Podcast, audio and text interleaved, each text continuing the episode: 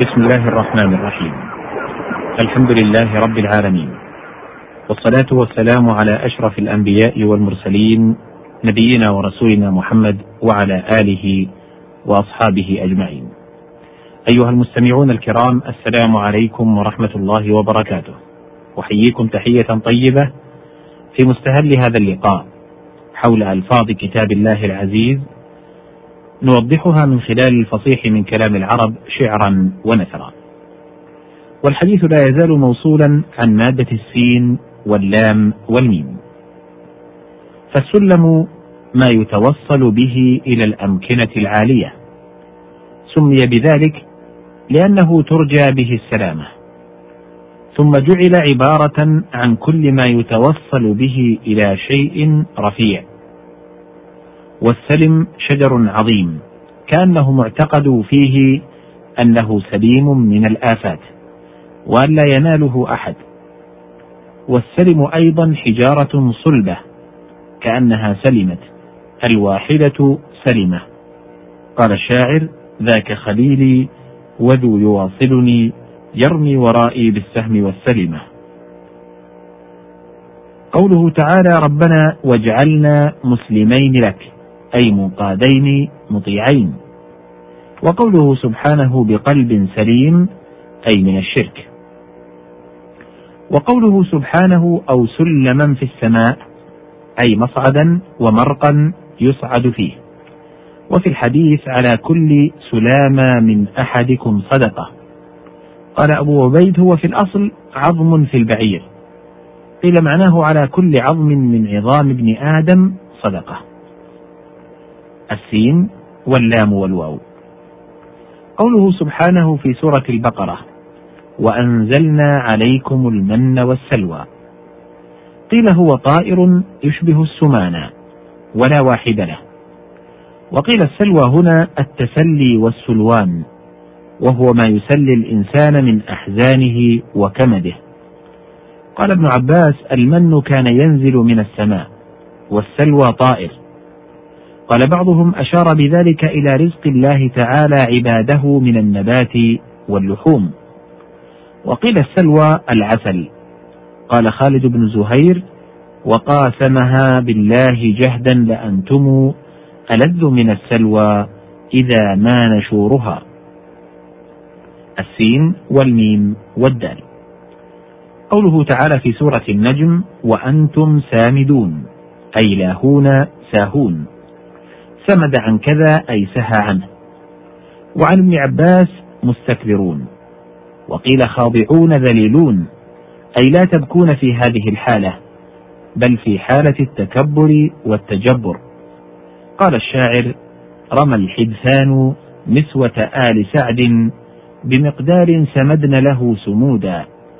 فرد شعورهن السود بيضا ورد وجوههن البيض سودا. وقيل سامدون رافعون رؤوسهم.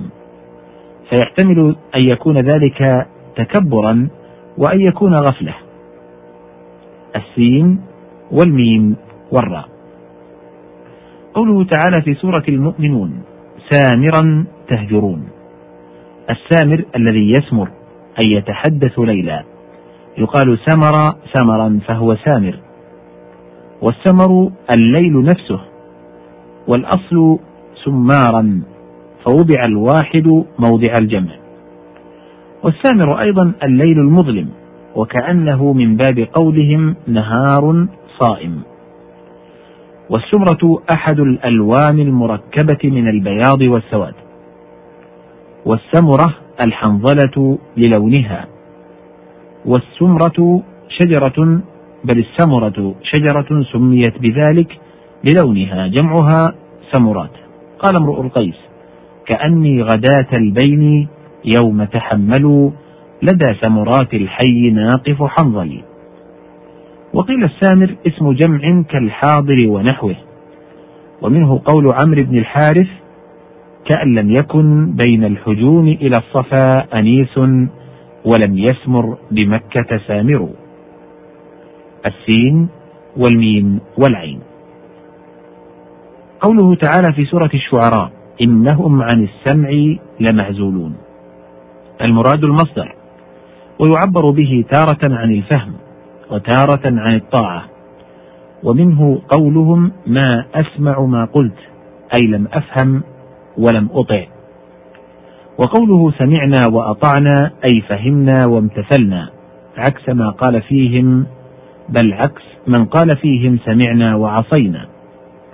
وقوله كالذين قالوا سمعنا وهم لا يسمعون أي يدعون الفهم وهم غير فاهمين وهم عاصون أو وهم غير عاملين بموجب ما سمعوا ولما لم يعملوا بموجبه جعلوا صما. وقوله تعالى إنما يستجيب الذين يسمعون أي الذين يصغون إليك إصغاء الطاعة والقبول.